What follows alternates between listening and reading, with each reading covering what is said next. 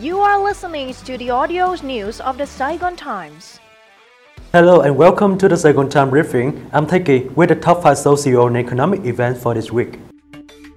Electricity shortage in northern Vietnam eases. Deposits soar in quarter one despite interest rate cuts. Interest exemption proposed for late tax payments. Ho Chi Minh City real estate market saw solid improvement, said experts. Vietnam January to June air passengers of 49.6%.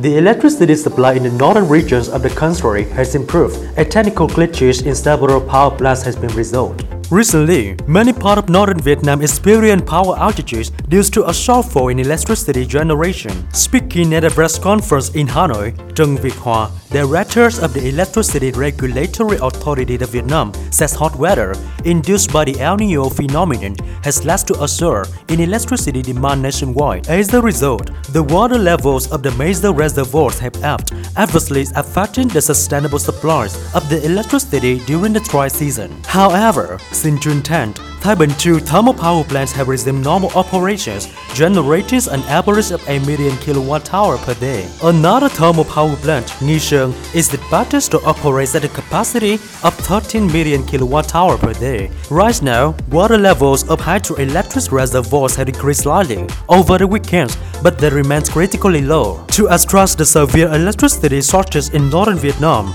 the National Power Dispatch Center has increased the short-term transmission capacity to 2,600 MVA on the 400 kilovolt Nho Quan Nghi Sơn 2 Hà Tĩnh transmission line, facilitating south to north transmission during peak hours.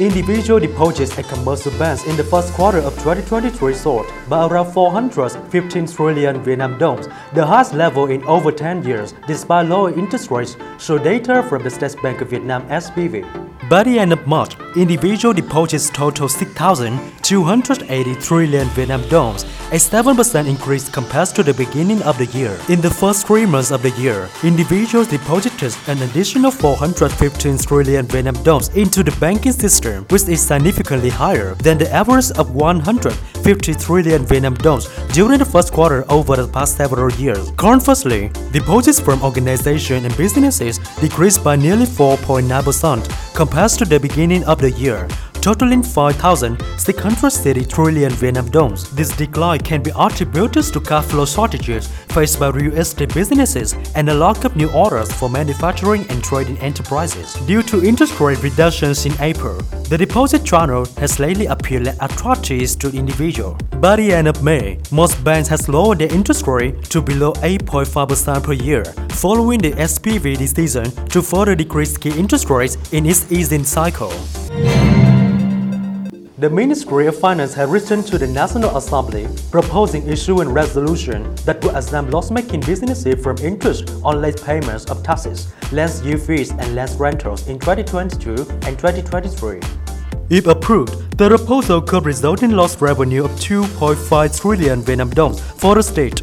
These were one set of measures taken by the government in 2020 and 2021 to alleviate the financial burdens on struggling companies. The ministry says the current law on tax administration imposing an interest rate of 0.03% per day on outstanding tax payments, which creates a significant financial burden for businesses, especially those making losses. In 2022, the policies allowed the tax authority to waive more than 2.1 trillion Vietnam dongs in late payment interest accumulated by loss-making companies in 2020 and 2021.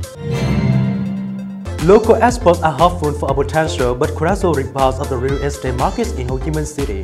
Since May, the outlook for the city housing sector has brightened due to three interest rate cuts by the central bank and policy responses from the government. In the first quarter of 2023, several regulatory frameworks and directions were implemented, providing significant support to the city in dealing with issues like long delayed housing projects across the city. However, experts voiced concern that significant rebounds in the real estate sectors are unlikely by the end of the year, as challenges posed by weak consumer demand persist. Vietnam Air passenger traffic has soared in the years to date, with Vietnamese Airlines carrying 34.7 million passengers, up 49.6% compared to the same period last year. Out of the total passenger count, 14.7 million are international guests, a five-fold source compared to the previous year.